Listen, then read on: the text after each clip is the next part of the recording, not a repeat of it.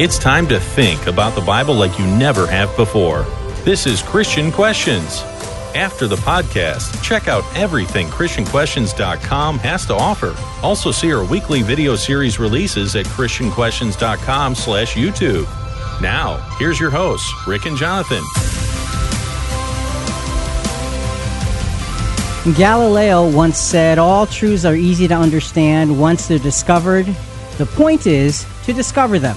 I'm Rick, and this is not your typical Christian commentary as we look at Bible related topics from a different perspective. And joining me, as always, is Jonathan, my co host for more than two decades. This podcast centers on godly principles, family values, and honest dialogue in a politically free zone.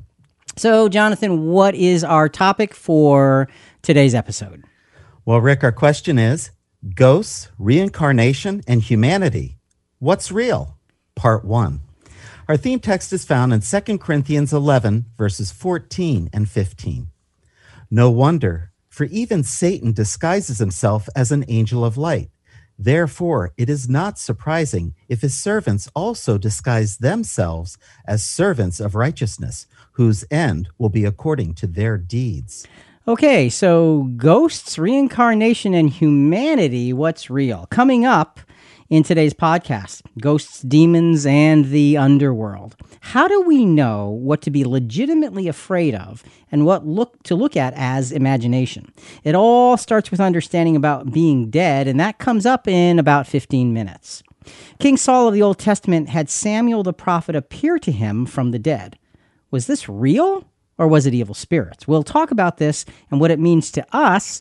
That comes in about 30 minutes. And finally, so what do demons actually do? What can't they do? Find out how the Bible guides us on this in about 45 minutes. But first, let's find a good place to start.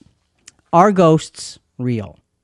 Is reincarnation a legitimate process in the patterns of life? For billions of people in our world today, the answer to one or both of these questions is a resounding yes. It has to do with the mystery of what happens after we die. Life is precious, and because we cannot physically see what happens after death, humanity longs for an answer to our mortality. For all the ages that humanity has existed, we found explanations to bridge the gap between what we know and what science cannot confirm. For many, there is what they consider substantial evidence in defense of these beliefs. So, is there a way to know the truth about these things? As Christians, the best we can do is use the Bible as our basis and, to the best of our ability, address what is brought forth as evidence with our clearest thinking. Rick, our clearest thinking begins at the beginning, long before there were any preconceived ideas about life, death, and the hereafter. Okay, so we have to begin at the beginning. So we're going to start with just Adam, Eve, and the named animals all in the Garden of Eden. So, Jonathan, let's go to Genesis chapter 1, verses 27 and 28, because this is the beginning. And like you said, this is long before any preconceived notions about what life and death actually look at look like. Go ahead. God created man in his own image. In the image of God, he created him, male and female, he created them. God blessed them, and God said to them, Be fruitful and multiply, and fill the earth, and subdue it, and rule over the fish of the sea, and over the birds of the sky, and over every living thing that moves on the earth. Okay, now Adam and Eve had not yet become parents. Okay, this is right at the beginning, and they so they therefore hadn't completed the blessing that God had given them be fruitful and multiply, uh, or their purpose to, to fill the earth. Rick, as we were preparing for this podcast, uh, you shared with me something your wife Tricia mentioned that I thought was fascinating. You know, can you share that thought with us now, especially after we just read about God's creation? So, as as, as Christians, uh, you know, we, we look at God's creation and God creating humanity, and that means that we don't think that humanity evolved from something else. Now, it's a subject for a different podcast, and we've got done we've examined that several times already. But the idea is we're talking about uh, God's creation, and we're also going to be talking about reincarnation. Actually, part two of this series will be dealing with reincarnation. T- today, we're really dealing with ghosts. But Trish, Trish said something to me interesting. She said, "You know what? You can't believe in evolution and reincarnation at the same time." I looked at her. I said, "Well, why not?" She said, "Well, because evolution is this, you know, this this growth and this survival of the fittest, and reincarnation is this recycling of life. The two don't mix. They just don't mix." So I thought it was a really interesting sidelight to say, "Hey, let's think about what makes our beliefs go." And if they're inconsistent, we have to say, "Hey, something's wrong with this." So it is. It really, really interesting thought.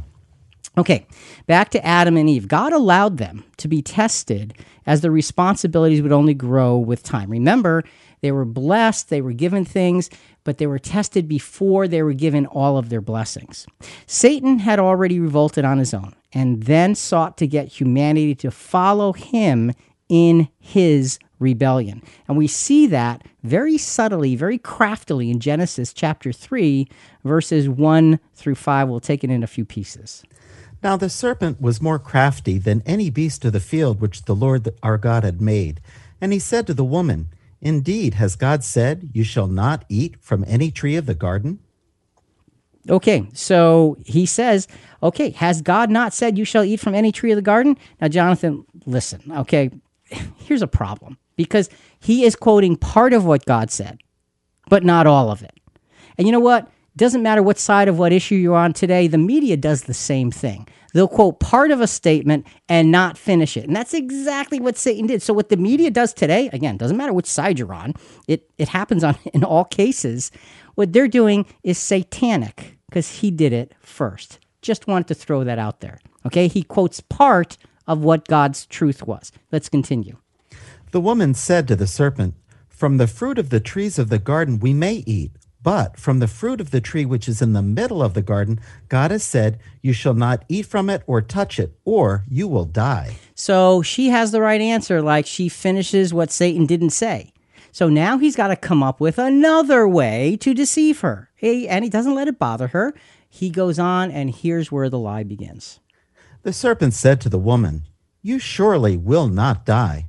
For God knows that in the day you eat from it, your eyes will be opened, and you will be like God, knowing good and evil. Well, Rick, this was the first recorded lie involving humanity. Here is where Satan earned his name as the father of lies. That's right. You know what? He was the very first one, and forever and ever and ever, he gets that title as the father of lies. That's not a good title, incidentally, if you hadn't figured that out already. All right. So this is a lie. Now, what does that mean? We're going to develop that in just a moment. But let's, we're, we're, Jonathan, we're going to go through a series of sound bites from Vox, V O X, uh, why people think they see ghosts. Because we're going to talk about ghosts today, but in a very, hopefully, scientific perspective. And so this is a, a an explanation of the idea of ghosts, and it, it's really fascinating how it breaks things down. So let's just listen to the beginning of this understanding of why people they th- think they see ghosts. If you believe the dead can return to haunt the living, you're not alone. According to one poll, 45% of Americans believe in ghosts, and 28% claim to actually have seen a ghost. They show up in our movies, I see dead people. books, and Bone Thugs and Harmony music videos. As far back as we can trace human life, there's evidence that almost every culture has expressed curiosity about what comes after. Many people believe in them, but is there actually any proof that ghosts exist? I went to Buffalo, New York to talk to Joe Nickell, a paranormal investigator who's been trying to answer that question for almost 50 years. I'm the world's only full time, salaried, professional, science based paranormal investigator. I'm looking to explain a case, not debunk it, not promote it, explain it. And you know, it's interesting. He's looking just for explanation. How do you explain it? And he's trying to be very, very down the middle of the road. Let's see what the explanation is. And we'll hear some of his uh, research as we go through the podcast. So now back to Satan and the lie. Satan lied by telling Eve that she would not die. Okay? Because it was a lie. God said you would. He said you wouldn't. He lied, but he couched that lie in a bed of truth by saying their eyes would be open and they would be like God. So, you know, they would be like God because they would know good and evil. Satan also knew good and evil because God says, you know, they're going to be like us. And that's where, where, the, where the penalty comes. So Satan also knew good and evil and he chose evil. He's looking for them to do the same thing. So, how did Eve uh, react and then Adam react. Genesis 3 6 and 7. When the woman saw that the tree was good for food, and that it was a delight to the eyes, and that the tree was desirable to make one wise, she took from its fruit and ate. And she gave also to her husband with her, and he ate. Then the eyes of both of them were opened, and they knew that they were naked. And they sewed fig leaves together and made themselves loin coverings. Have we, Rick, taken this lie of Satan and mainstreamed it? Yes. This thought process goes as far back in history to Egypt. They buried the pharaohs with items they could use in their so called afterlife. Yeah, they did. And and this has become very commonplace. And in many, many, many cultures, we have this sense of afterlife. And you know, and and the problem is you don't know what happens after you die. And so it's it's kind of a human mystery, and that gives you a kind of a convenient answer. But it's interesting to look at the creation account because there is very black and white conversation here. There's no mystical middle road. God says you you sin and you're going to die. Okay, so let's look at now the full consequence of disobedience for Adam and uh, disobedience for Adam because he is the father of us all. So what is the full consequence? Well, God states it to him in Genesis 3, 17 through 19. Then to Adam he said, Because you have listened to the voice of your wife, and have eaten from the tree about which I commanded you, saying, You shall not eat from it, cursed is the ground because of you. In toil you will eat of it all the days of your life. Both thorns and thistles it shall grow for you, and you will eat the plants of the field. Okay, so this first part of the curse is the ground is cursed. The garden was perfect. You were to just work work it. Now you're going to have to till it and make the ground produce what you need it to produce so you can survive. So that's the first part. What's the second part? By the sweat of your face you will eat bread, till you return to the ground, because from it you were taken, for you are dust, and to dust you shall return. Okay, you are dust, and to dust you shall return. Folks, listen carefully to what God is saying here to Adam. He's saying, So you, mankind, because Adam is representative of every human here, so you, mankind, will return to the elements, not just your body, you. Death is clearly defined here. God is saying that death is simply going back to the pre life state, the absence of life. That's where man started. God built life out of elements, and he's saying you're going back to that deconstructed state of being. How clear can it be? This is plain and simple. It is. It is. And that's the thing that we need to understand. This is very straightforward truth as far as scripture goes. So, Jonathan, each time we make a point, we've got a ghosts and the grave truth uh, uh, culmination of that point. So, what, what's our what's our conclusion up to this point so far? The Bible begins with clear and emphatic statements of life and death. Dying meant Adam would return to the utterly lifeless state he came from. Any other interpretation of this is believing Satan and not God. Well, Rick, I guess it, it comes down to this choose who you believe God or Satan. Yeah, take your time with that. No, don't take your time with that. it's easy. It's an easy choice. We need to make that choice. And look, we want to establish things according to Scripture. This is incredibly straightforward. God made man from the earth, and death brings him back to his origin. The conclusion from the account of Adam's sin seems so easy. How can we be sure it is the truth?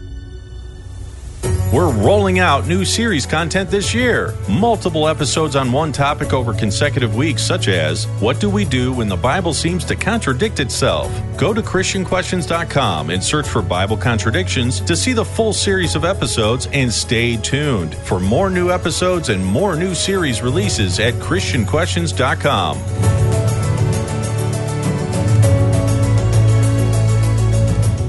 You know, the only way to be sure of the Adam account is to test it. If God's simple proclamation of life and death found in Genesis is true, it should be borne out in the rest of the Bible. That death is the absence of life should be obvious, verifiable, and easily proven throughout all of the holy text. So, Jonathan, that's where we need to go now. Is it provable? Because it's such a simple statement throughout the rest of the Bible. Well, the Bible often states that, that death is the absence of life. We're just going to touch on just a very few examples here. Let's start with Ecclesiastes 9, verses 4 and 5. For whoever is joined with all the living, there is hope. Surely a live dog is better than a dead lion. For the living know they will die, but the dead do not know anything, nor have they any longer a reward, for their memory is forgotten. So the idea that the dead don't know anything implies a lack of consciousness. That's what the implication is in Ecclesiastes 9. Uh, we'll go a few verses later in Ecclesiastes 9, verse 10. Whatever your hands find to do, do it with all your might. For there is no activity or planning or knowledge or wisdom in Sheol where you are going. And Rick, we know Sheol is translated the grave, hell, and the pit. You know, that's interesting about that word Sheol. It's translated the grave and hell in the Old Testament. And you say, well, why is it translated the grave and hell? Because, you know, a lot of Christians believe hell is a, is a nasty place and the grave is a much better place. They come from the same word. And if you analyze the way it's translated, you find out it's translated hell when they're talking about bad people and the grave when they're talking about good people. But that is hypocritical because it's the same word with the same meaning. Plenty of other podcasts on that point. So we're not going to delve into it further. Let's go to another scripture, Jonathan, Psalm 6 5. And this is about death being death. For in death there is no remembrance of thee. In the grave, who shall give thee thanks? You are out of it. You're out of commission, completely out of commission. Psalm 115, verse 17. The dead do not praise the Lord, nor do any go down into silence. Rick, this just scratches the surface for scriptural proofs. Amen. There, there are many other scriptures that will be listed in the bonus material of the CQ Rewind show notes found at christianquestions.com. Yeah, and, and Jonathan, we are we're we're kind of making we're using an assumption that there the scriptures prove death is death. We've proven it in several other podcasts. And that's why we're, we're just taking a little bit of time here to say, okay, this is what it is. Refer to those if you want the exhaustive proof. So, folks, please avail yourself of that if this is a question for you. Let's go back to why people think they see ghosts. Again, we have this one individual who has spent years and years and years looking to explain the phenomenon of ghosts. Let's go to his take on what science says about this. Nickell is a true Renaissance man, drawing from a wide variety of disciplines for his cases. I mean, at one time or another, I've used linguistic analysis, I've used blood pattern analysis, psychological insights. Nearly anything could be used if it would illuminate a particular case. So, in the hundreds of cases over his half century of investigation, has he ever found anything that would make him believe in ghosts? Not only have I never found a single case that I thought was proof of a ghost, neither has science. Not a single ghost or haunting has been authenticated by science. That's a pretty powerful statement. That is. And, you know, but, you know, people sometimes they swear that no, no, no, my experience shows me this or I felt that and it's unmistakable. We get that.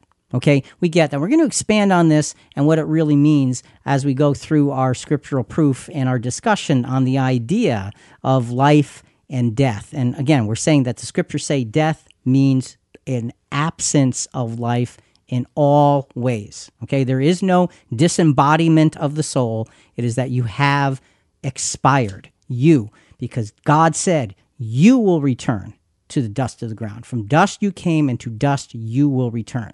Let's go to the New Testament for a few other proofs on this. Romans and the book of Corinthians, or both books of Corinthians actually, both refer back to the original sentence for sin that was given in the garden that we just talked about. First, let's go to Romans, Romans 6, 21 to 23.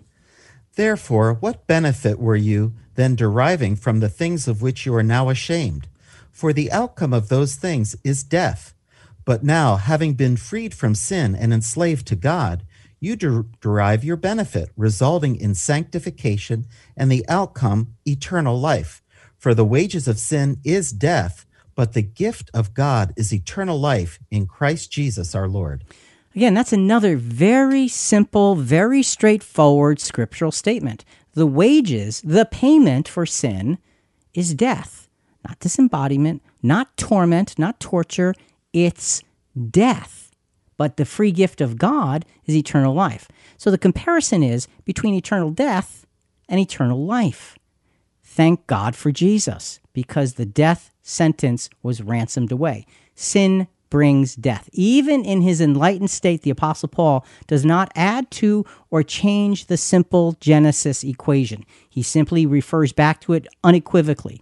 He does add that there's a miraculous hope beyond the grave, and as we mentioned, it's because of Jesus. Let's go to 1 Corinthians 15, verses 21 and 22. For since by a man came death, by a man also came the resurrection of the dead. For as in Adam all die, so also in Christ all will be made alive. So, Rick, what is the purpose of resurrecting the dead if they're not really dead? You know, Satan's lie has corrupted the truth of Christ resurrecting the dead. And to help uh, teach your children, check out our CQ Kids video, What is the Soul? You can find that at christianquestions.com slash YouTube. Okay, so again, another scripture that gives us a sense of since by man came death, also by man, absolutely referring to Jesus, came the resurrection of the dead. And your question is a very legitimate one. Resurrection is the bringing back to life that which was dead. And when you think about it, you think of the raising of Lazarus, and that is a picture of resurrection. Okay? That's a picture of resurrection. The man was in his grave clothes. He was wrapped up, remember? And Jesus miraculously brings him back to life. He doesn't regather him, he brings him back to life. And that's through the power of God and the power of God only. Life and death. That's what the scriptures here uh, are, are showing us. And these, uh, like you said before, these are just a few scriptures on the matter. We we absolutely implore you to look into the many, many, many other scriptures that can help to support this. So, having made this particular point, let's go back. Let's pause. Let's go back to the ghost issue. Remember, we're talking about the gentleman who's this who's looking for scientific understanding, and in 50 years, he says science just doesn't prove the existence of ghosts. So let's see another reason why he says this is a, a, difficult thing for you know the, the existence of ghosts. Part of what makes it difficult to investigate is all the different ways people have defined ghosts. Books flying off of a shelf? Ghost. Orbs and photos? Ghost. Mysterious footsteps in the attic? Ghost. Patrick Swayze seductively helping you throw a vase? Definitely ghost. All of the would be evidence that ghosts exist consists of ambiguous photographs, videos. The next day, his HD TV literally begins rocking violently from side to side all by itself, and firsthand accounts. Even if it's during the day, there's this eerie feeling that you get that there's someone there. Which, while fun and spooky, are not exactly scientific proof. Ghost hunters often use gadgets such as EMF meters, a tool that measures electromagnetic fields, which ghosts can supposedly manipulate. But nobody's been able to explain explain exactly what the link is, and most scientists are pretty skeptical of this stuff. So, there might not be any empirical scientific evidence that shows that ghosts exist, but that doesn't actually mean that you're crazy if you think you see one. Okay, that's kind of an interesting twist right at the end. It's like, no, no, no, no, but you're not crazy if you think you see one. So, there's obviously more to this. And Rick, today, this lie, you shall not surely die, is being proclaimed by churchianity the thought is when you die, you really don't die. Your soul goes either to a reward or a punishment. This is contrary to what God said in Genesis, and this is confirmed in Ezekiel 18:20. The soul that sinneth, it shall die. You know, and that's interesting because that particular verse in Ezekiel 18 is talking about a, a judgment. And it's talking about the result of judgment is actually death. And so you really do get a scriptural sense that it's different than maybe we have heard and maybe we have understood, but we want to get the scriptural perspective. So we've got this life and death thing, and we're gonna we're gonna say, okay, we, we've talked about it we put some scriptures in place. Let's move a little bit further now because you know the idea of ghosts is not just about life and death. There's a whole lot more involved. As thorough as the bible is regarding the lifelessness of death pagan nations absorbed the lie of Satan, and we've already discussed that, and as a result, developed all kinds of pagan rituals. So let's take a look at, to just get a sense of the pagan rituals and how ancient they are. Let's go all the way back to Deuteronomy 18, verses 9 to 12. This is God talking to Israel before entering the promised land. When you enter the land which the Lord your God gives you, you shall not learn to imitate the detestable things of those nations. There shall not be found among you anyone who makes his sons or his daughters pass through the fire, one who uses divination, one who practices witchcraft, or one who interprets omens, or a sorcerer, or one who casts spells, or a medium, or a spiritist, or one who calls up the dead.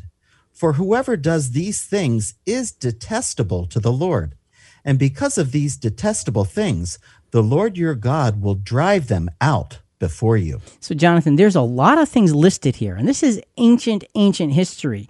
These detestable things, God calls them divination, witchcraft, omens, sorcery, casting spells, mediums, spiritists, calling up the dead. He's listing all of these different activities and saying these are detestable. Do not, under any circumstances, allow any semblance of any of these things to be part of your life. Rick, is this saying that they are really talking to and calling up the dead? We, we just said the dead are dead. Yeah. W- why don't the scriptures correct the lie? Okay, actually, that's a good question. One who calls up the dead. We just said Yeah, you can't do it. it is. Okay, we just said, well, good question. I'm not going to answer it Uh, because because in the next segment we're going to really deal with this in great detail because it is a big big point. Okay, so hang on. We'll get to that in just a few minutes. The New Testament warnings focus us on having an awareness of Satan and his objectives. So in the Old Testament, it lists all these hideous things that you're not supposed to do. The New Testament goes about it from a slightly different perspective, but it's just as important. Ephesians 6 10 through 12. Finally, be strong in the Lord and in the strength of his might. Put on the full armor of God so that you will be able to stand firm against the schemes of the devil. For our struggle is not against flesh and blood, but against the rulers, against the powers, against the world forces of this darkness, against the spiritual forces of wickedness in the heavenly places. Okay, so in the New Testament, we're, you know, in the Old Testament, it say, stay away from these things, cast them out of the land. In the New Testament, because it's about spirituality, it's saying arm yourselves with the armor of God. Because the battle that you fight is bigger than you are. And the weaponry you need has got to be bigger and stronger than you can even imagine because it's against rulers, powers, and world forces of this darkness and spiritual forces of wickedness. That's, Jonathan, we, we can't stand up to that. That's bigger than we are. So, folks, the whole idea of the spiritism, the spirituality thing, and the ghost thing is this is enormous in its power. Now, we keep saying there's no such thing as ghosts. Hang with us and how, see how this all comes together. But, Jonathan, as we wrap up this segment, ghosts and the grave truth. While the Bible is specific regarding death being a lifeless state, it does not negate the rampant adoption of Satan's lie throughout cultures worldwide. By perpetuating his lie, he keeps people from the truth. And that's what um, the father of lies is going to do. He's going to keep people from the truth. God's initial statement about the lifelessness of death is supported by the rest of the Bible. Are we surprised? Wait a minute. Didn't King Saul talk to Samuel after Samuel had died? What's up with that? If you love our podcast, show us some love on social media. Search for our handle at CQ Bible Podcast, or just search for Christian Questions on Instagram, Pinterest, Facebook, and Twitter. Now back to our discussion.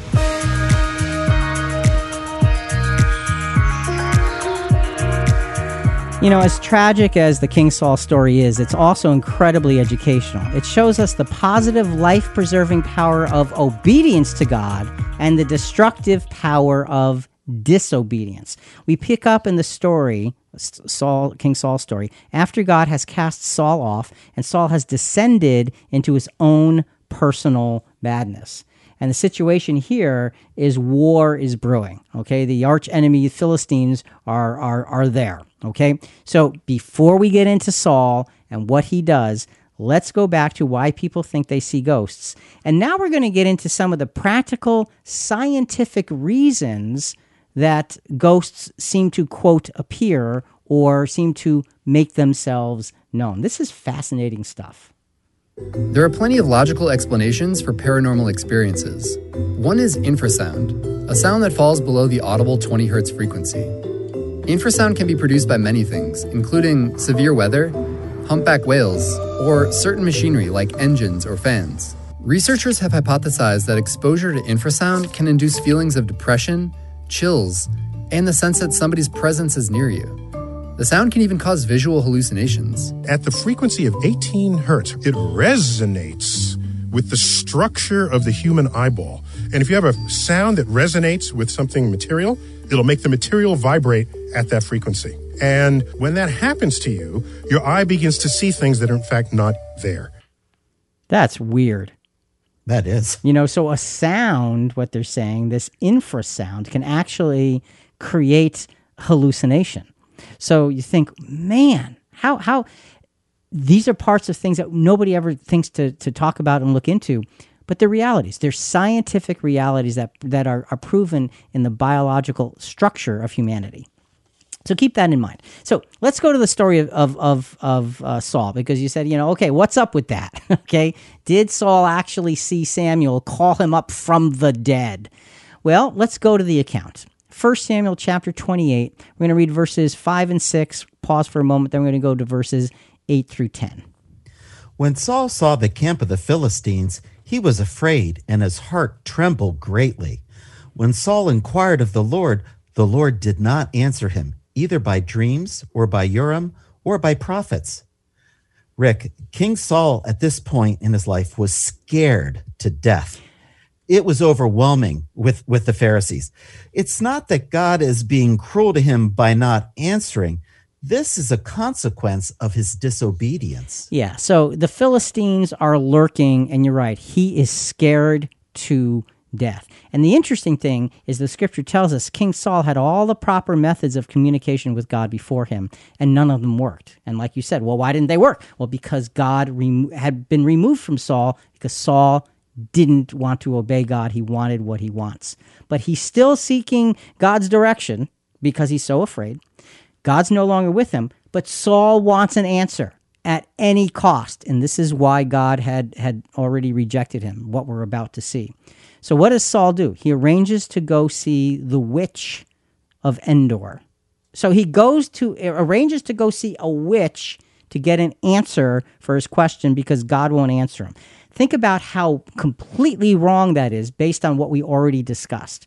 So let's go to, we're in 1 Samuel 28, verses 8 through 10. Then Saul disguised himself by putting on other clothes and went, and he and two men with him. And they came to the woman by night, and he said, Conjure up for me, please, and bring up for me whom I shall name to you. But the woman said to him, Behold, you know that Saul has d- what he has done, how he has cut off those who are mediums and spiritists from the land. Why are you then laying a snare for my life to bring about my death? Saul vowed to her by the Lord, saying, As the Lord lives, no punishment shall come upon you for this thing. So Saul not only seeks out a witch, he vows to break the law that he himself was responsible and had proclaimed that he would uphold. How awful is yeah. that? And, and the law says this in Exodus 22, verse 8 Thou shalt not suffer a witch to live. So you have this thing, and you're saying, well, that's awfully cruel. Well, you know what? It also said that Saul had vanquished them from the land. He, he had put them out of the land. They did not belong in Israel because they were contrary. They were dealing with spiritual darkness, and Israel was to have nothing to do with spiritual darkness. So Saul goes to sources of spiritual darkness. Not a good plan, not a good idea ever under any circumstances, and Saul's condition is no excuse for doing what he did. What happens? We're going to pause. Let's go back to the ghost thing, why people think they see ghosts, and another potential uh, reason, scientific methodology that gives us a sense of potentially seeing or feeling the presence of a ghost. This experiment does highlight how manipulating certain parts of your brain can produce what researcher Olaf Blanke calls misperceived self representation, which can easily be misconstrued as a ghostly presence.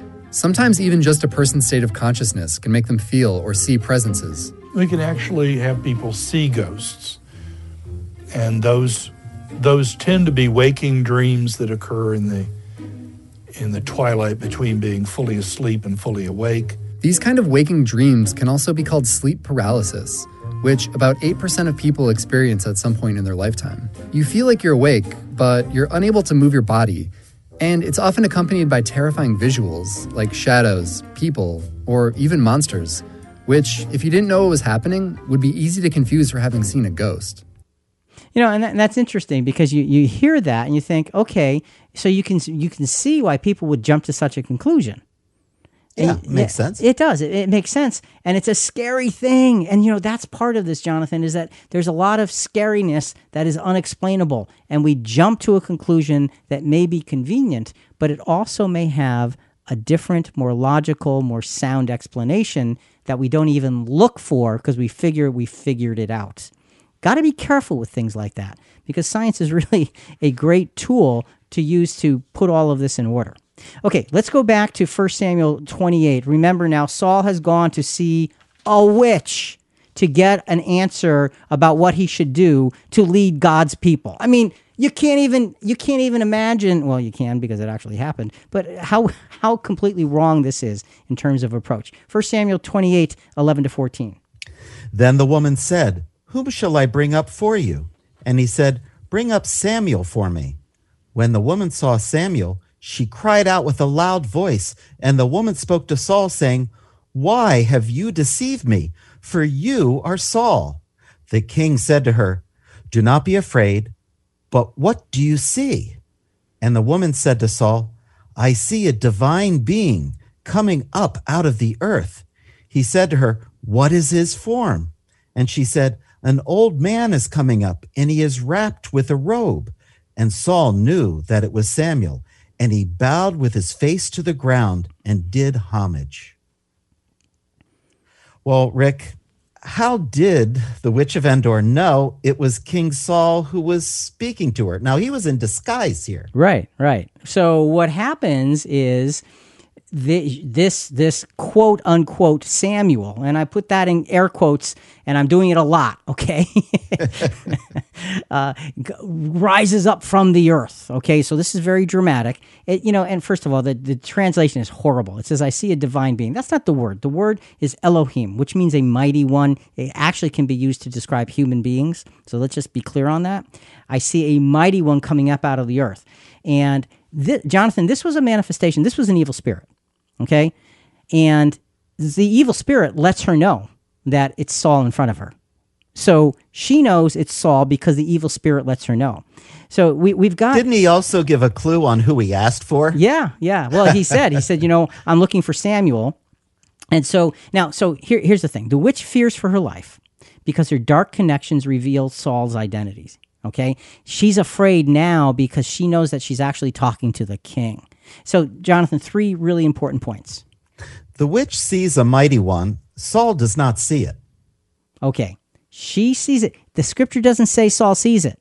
Okay. What, what's next? She vaguely describes it, and Saul knows that it's Samuel. It's interesting. Now, think about this. All she says, an old man wrapped with a robe. And Saul's conclusion is, that's Samuel. I know it. Now, I'm, I'm dramatizing it, okay? but you think about it, and isn't that exactly what we do now? We get this one sense of one thing, and we suddenly put the entire conclusion in order because this one thing seems to make incredible sense. And w- now, here's the next point, Jonathan. This is an, a big one. The Old Testament had no possibility for anyone to become a spirit being. Now, let me read that again. Let, let's read that. The Old Testament had no possibility for anyone to become a spirit being. Not Samuel, not Abraham, no one. In the Old Testament, no one was raised. Right. Right. And how do we know that? John chapter 3, verses 13 to 15, the words of Jesus tell us this. And interestingly, it's talking about King David in this in this particular verse. No one has ascended into heaven, but he who descended from heaven, the Son of Man. As Moses lifted up the serpent in the wilderness, even so must the Son of Man be lifted up, so that whoever believes will in him have eternal life. Okay, so we know that nobody comes up from the grave. So what we see here is an issue where you've got this witch speaking with, and this is scary, Jonathan, and this is real, uh, and this is something to always, always, always, and if you didn't hear me, always avoid at every cost. She's dealing with, with, with spirit beings, and they're dark and they're evil, and they have no good intention, even though they may appear to have one. And she is, you, you've made a connection with the darkness of the spirit world. You don't want to go there. Before we go further, just just one quick side point because I don't want the, the sleep paralysis that we talked about previously.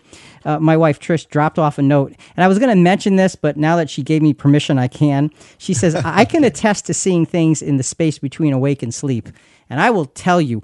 I can attest that it happens because it's happened to my wife. It doesn't happen much anymore, but years ago, she would Jonathan, she would wake up in the middle of the night and I'd be sound asleep and she'd shake me and shake me and say, Now look, there's a guy standing right over there. Tell me you see him. I know I'm awake. And I'd look at her and I'd start to laugh. I probably shouldn't have done that, but I'd say, honey, you're, you're dreaming. It's no, I see him. I mean, it was so incredibly real. I know what it looks like when somebody has that utter conviction. And then, you know, after we calmed down a little bit, she kind of like, oh, yeah, wow, what happened here? But it can happen, okay? That sleep paralysis absolutely can happen. All right, that's out of the way. Back to the story of Samuel, quote, being pulled up from some the, the netherworld or something. This didn't really happen. But here's what here's what it says though. 1 Samuel 28 verse 15. Listen to the words. Then Samuel said to Saul, "Why have you disturbed me by bringing me up?"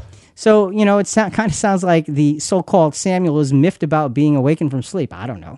Again, we have no evidence that Saul has even seen anything, but he did hear a voice. So, how do we explain this, Jonathan? How do we explain that the scripture says, then Samuel said to Saul, and we're saying that wasn't Samuel? How do you, how do you put that together? Well, Rick, uh, I have another example uh, that we can find in the scriptures that shows a mistaken identity is found. And that's in Numbers 13, verse 33. In this context, Moses sent out 12 spies to report back to him about the land of Canaan and the people living there. Many spies reported that the people were too strong and mighty to attack, and they referred to some of them as being Nephilim, which means giants on the earth. Now, the fact is, the Nephilim were all destroyed in the Great Flood even though they called them Nephilim, does not mean they were Nephilim. It was Joshua who trusted in the Lord and said, We can take this promised land from our enemies. Nothing is too big for the Lord. So, Rick, they used a memory of what they knew and heard about, and they they put it on these people, but they weren't giants on the earth. Right. So they weren't literally Nephilim, but they described them as such. Exactly the evil spirit wasn't really Samuel, but he was described as such. And it's interesting in this account that when, when Saul goes to this witch, he has two men with him. They're the witnesses. And I imagine, now this is speculation, okay, but I imagine that they report back as to what happened. And in their minds, we saw Samuel. We, or we, maybe we didn't see him, but we heard Samuel's voice talking to Saul. We were there. And that's how it got reported. The Bible isn't going to undo the report, just like it didn't undo the report of the Nephilim. But we use scriptural context to understand what's real and what's not. And just like the Nephilim weren't real in that scripture, Samuel is not real here. It is an evil spirit. So that's a really, really good example. But Saul, meanwhile, is utterly convinced he's speaking to the prophet. He's utterly blinded by his own ambition, his need, and, and he describes to Samuel, quote Samuel, unquote Samuel, you know, this, this, this spirit, his dilemma with the Philistines. And here's what this spirit, acting as Samuel, says to him 1 Samuel 28, 16, and 17. Samuel says, Why then do you ask me, since the Lord has departed from you and has become your adversary? The Lord has done accordingly as he spoke through me. For the Lord has torn the kingdom out of your hand and given it to your neighbor, to David. So, you know, the, the, the spirit is posing that is posing as Samuel doesn't reveal anything new. But you know what this shows us, Jonathan? This shows us that spirits observe. They watch what goes on in life, and that's really important. Well, think about this, Rick. Saul is literally receiving the consequences of his rejection of God through this witch. He is. He his life is drawing to an end as a result of this. He's been on this path and this is the final straw of his incredible incredible incredible disobedience.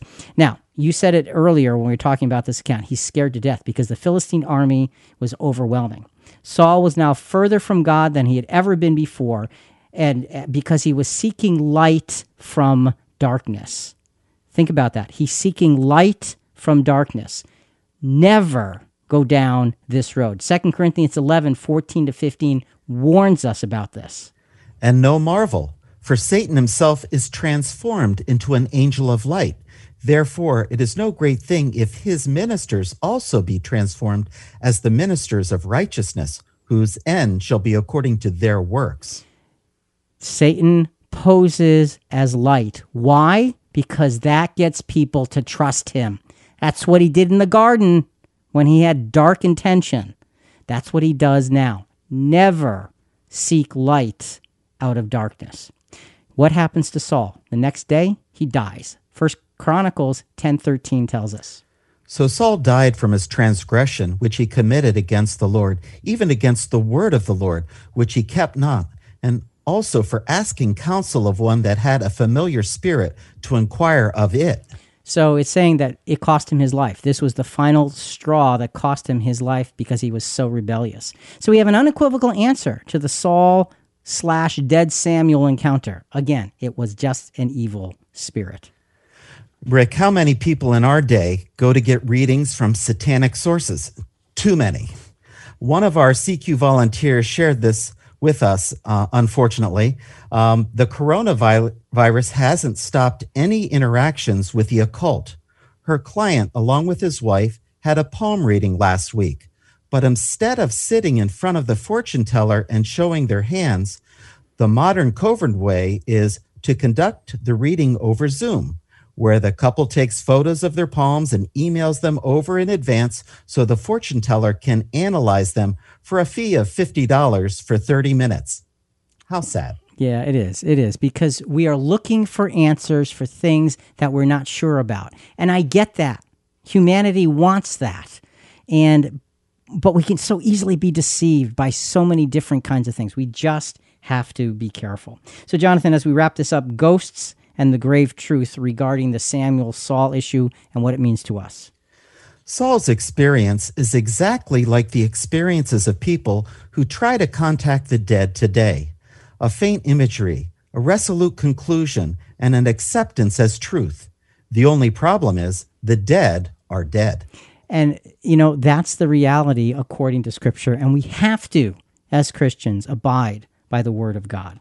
See, examining this account reveals an ancient process of manipulation from dark spiritual sources, and they still do it. So, the dead are dead, and evil spirits manipulate us to believe otherwise. How does this work? Our team of volunteers are accomplishing amazing work every week as we release new audio, video, and web content, helping create the Christian Questions multimedia ministry. There's several ways you can get more involved in our not-for-profit mission. Click on Support CQ in our main menu on christianquestions.com.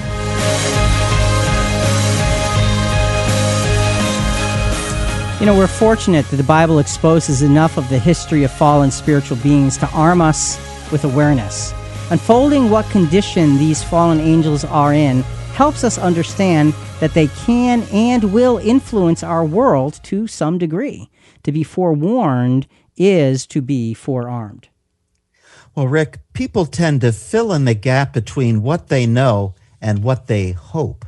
Yeah, and that's such an important aspect of this. And once we, as we get into this next soundbite, it's again showing us that there is a gap, and and sometimes that gap it's conveniently filled with things that may not be true, but still may in some ways be comforting. L- listen to this part of why people think they see ghosts. Another possible explanation for ghostly sightings is grief. One study found that up to 60% of people that lose a spouse claim to see or hear their dead loved ones. In his book about hallucinations, neurologist Oliver Sacks said that seeing the face of a deceased loved one can actually help you cope with your grief. This sort of hallucination is not frightening, it's often very comforting. It seems to be part of the mourning process, and it, it really, you know, a sudden hole has been left in one's life, and this helps helps it to heal over. There is no question that most of the paranormal promotes something very positive. There are a few exceptions, um, but all have to do with our hopes and our fears. We're hopeful that ghosts exist because then we don't really die. Our loved ones are not gone from us. You know, and that's an interesting point eh, that you get this sense of of acceptance like well okay you move on to this or that and you know for many of us the idea of okay we keep saying that death is death you know and that's the end of it eh, until the resurrection that is. You think well isn't that harsh? And the answer is no because the very next thing you know is being raised because there is no consciousness. So it's like being you know they use the phrase dead asleep. You know somebody's dead asleep and you get that sense of the next thing they know they wake up. If you've ever gone under anesthesia that's what it's like. You go under and then you're they're, they're shaking you to wake you up and it's like well that was fast well no you it may have been a couple hours but you know so that's what we understand death to be and by god's grace there is a resurrection through jesus so Let's talk now more about spirit beings. Let's focus in. Here are the consequences given to the spirit beings who followed Satan's rebellious footsteps. Now, these are serious consequences for serious rebellion. 2 Peter chapter 2, verse 4. For if God spared not angels when they sinned, but cast them down to Tartaroo, and committed them to chains of darkness to be reserved unto judgment. Okay, cast them down to Tartaroo. That's a strange thing. We're going to talk about that in a moment. These who sinned, these these spirit beings who followed uh, Satan, were cast down and out of God's light, limiting their power and limiting their influence, but not removing all of their abilities. Well, Rick, why didn't God just destroy them in this disobedience scenario? Yeah, it's a it's a really important question because why didn't He just destroy Satan too? Right. You know. Right. Well, God always gives a perpetrator of evil a chance. And even if they don't take it, even if they are they're resigned to their their evil, like Satan is, for instance, their experience will be an eternal example for everyone else. So there is a a um, a value in allowing that to work through its entire process before God finally does destroy all evil. And make no mistake, He will destroy it. It will be destroyed. That is scriptural as well. But let's look again, this Tartaroo thing. Jude chapter 1, verse 6 doesn't use the word, but it describes Tartaroo. We're going to get into what that means in just a second. Messengers also, even them who had not kept their own principality, but had forsaken their proper dwelling, unto the judgment of the great day, in perpetual bonds under thick gloom hath he reserved. Boy, that sounds depressing, man. So, and that's describing Tartaroo. So, so what is this Tartaroo thing anyway? Is it a place? Is it a condition? Is it where demons live? Here's the thing.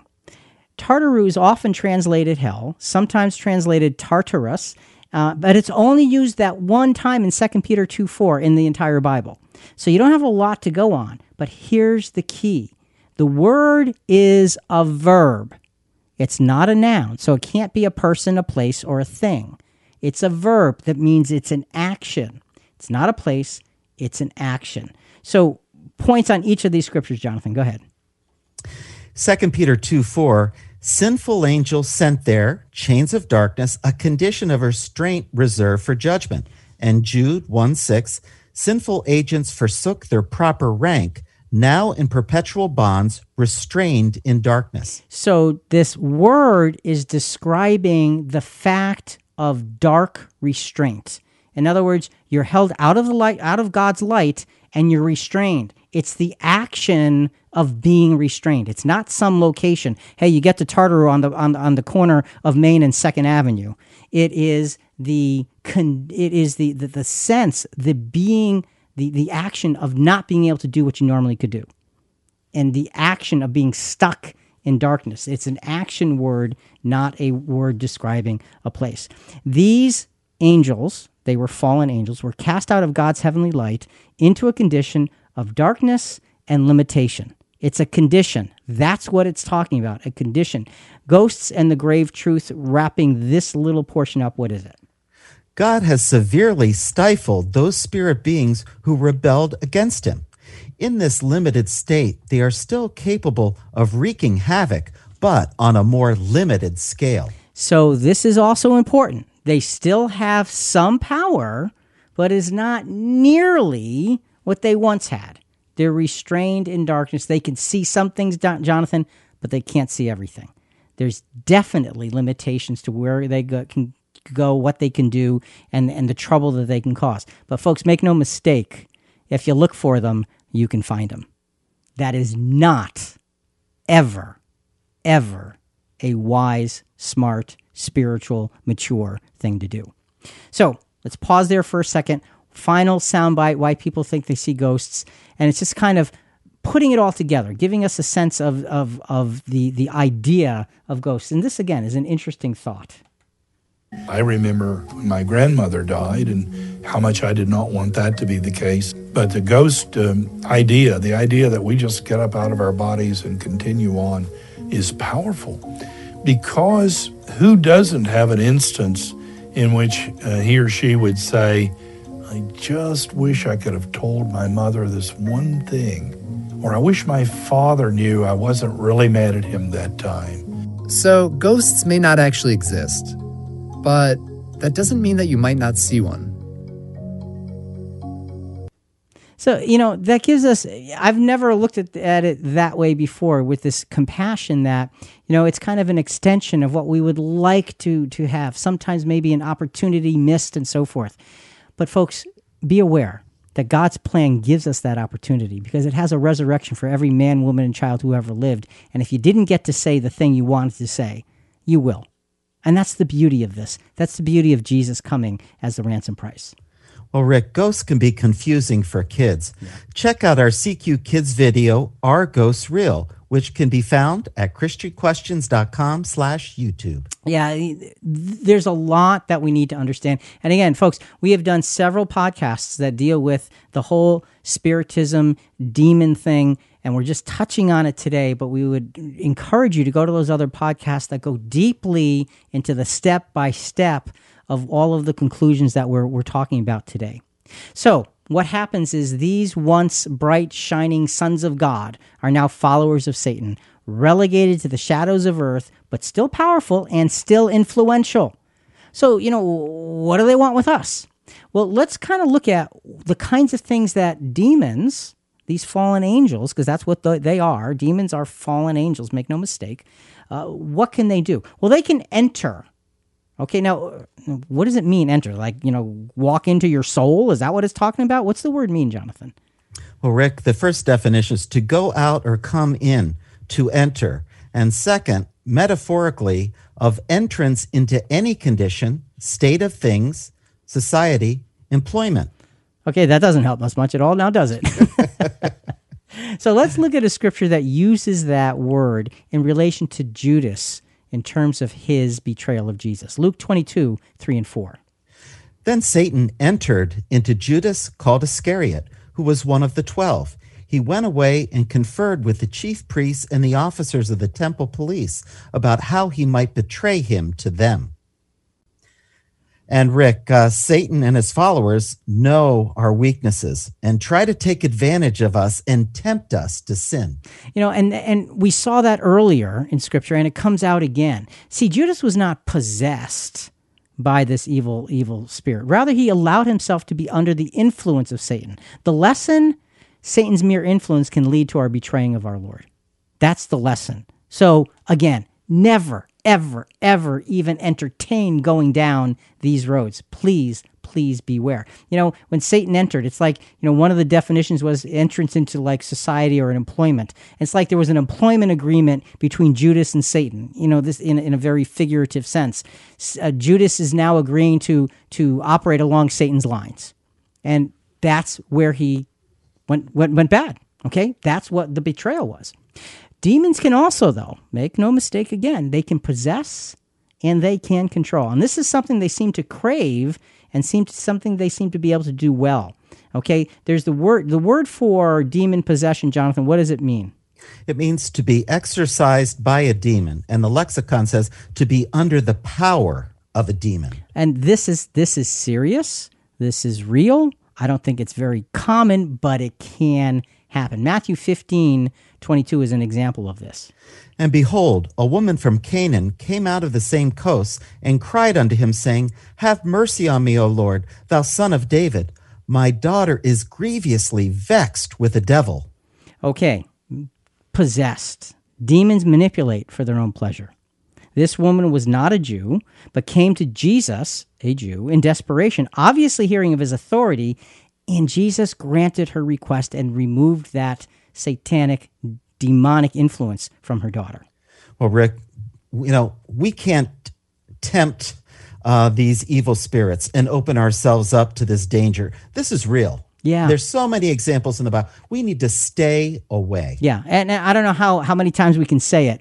Uh, we have to not think that we're so big and so strong that we can just go stand up to those things or we can go dabble with or eh, we just don't want anything to do with it. God's spirit is good with us and it helps us, but look, we can step outside of God's protection if we decide. All right. And that's really where we're going to get to in, in just a, a moment here. You know, perhaps because of their dark restraints, demons have an unquenchable longing for any connection with the light of God's creation. And, and I say perhaps because this is there's a, some speculation here. Possession of a human might be, again, speculation, might be a way of fulfilling that longing of the light of God's creation. The reason we are kind of speculating along those lines is because the scripture Jesus described in Matthew 12, 43 to 45, he's describing the situation where a demon has possessed someone and then has been cast out. Now, when the unclean spirit goes out of a man, it passes through waterless places seeking rest and does not find it. See, this again indicates their limited power. And this seems, Rick, to be kind of a restless, unsettled state for this demon. Yeah, notice it says through waterless places. There's no refreshment, seeking rest. There, there you, there's, there's, like you said, this restlessness. So they don't feel good in that state. So what happens? Let's continue with the scripture. Then it says, I will return to my house from which I came. And when it comes, it finds it unoccupied, swept, and put in order.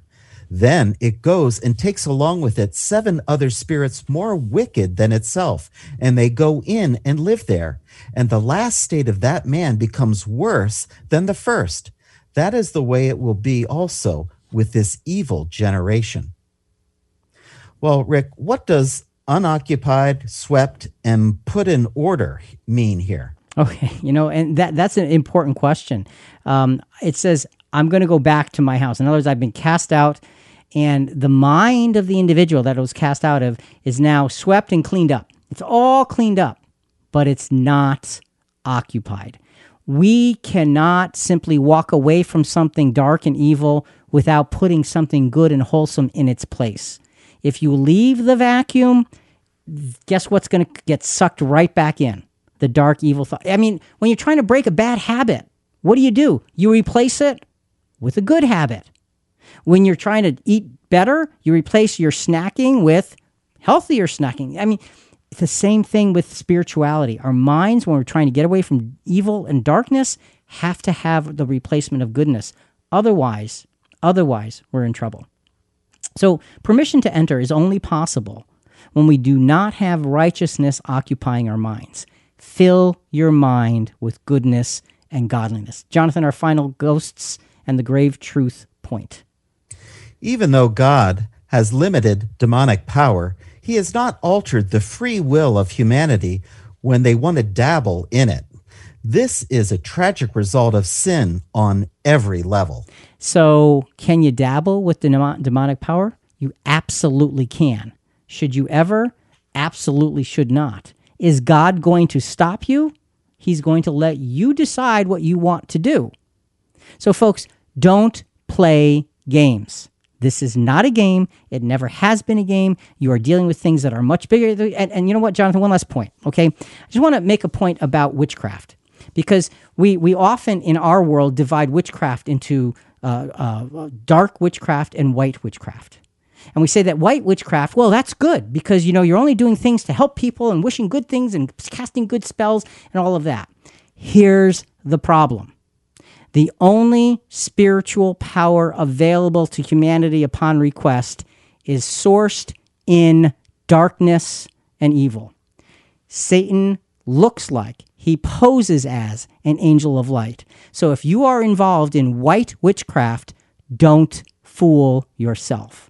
If you are tapping into, you are, if you are to the point where you're tapping into spirituality, it is not good. It is darkness that poses as light. And you're in deep, deep trouble because you're turning your mind over to things that you have no understanding of. Please let us be wary of this. And Jonathan, I think we need to finish with a very strong, powerful scripture to get our stance Ephesians 6 10 to 13. Finally, be strong in the Lord and in the strength of his might. Put on the full armor of God so that you will be able to stand firm against the schemes of the devil. For our struggle is not against flesh and blood, but against the rulers, against the powers, against the world forces of this darkness, against the spiritual forces of wickedness in the heavenly places. Therefore, put on the full armor of God so that you will be able to resist in the evil day, and having done everything, to stand firm. So, you know what, folks? It is about standing firm. And, you know, in our title, we talked about a reincarnation. That's coming next week. But here's the thing the idea of ghosts and the idea of spirituality and seeking that. Please, please, please, please look at the scriptural references that show us life is life and death is death. It's a very simple equation according to God's own words. Let's take that, use it as a basis, and then be respectful of what God has given us and respectful of the ways He gives us to find hope in our grief, to find ways to, to, to, to cover those gaps in life that we may feel like we're missing. Spiritism is never, ever a good thing for any of us under any circumstances. Please use the spirit of a sound mind and God's grace to stay away from such things. Think about it. Listen, folks, we really do want to hear from you. Give us your feedback or send us your questions on this episode and other episodes at ChristianQuestions.com. Also, a big part of spreading the word about our program is subscribing to Christian Questions in iTunes or Apple Podcast or Google Podcast, Stitcher, whatever your favorite podcast channel is. Please rate us and review us. We'd greatly appreciate it. And as we mentioned, coming up next week, Ghosts, Reincarnation, and Humanity What's Real Part 2. We're really going to focus on the reincarnation part as well as the idea of spiritual signs and all of those things and what it really means. You don't want to miss it.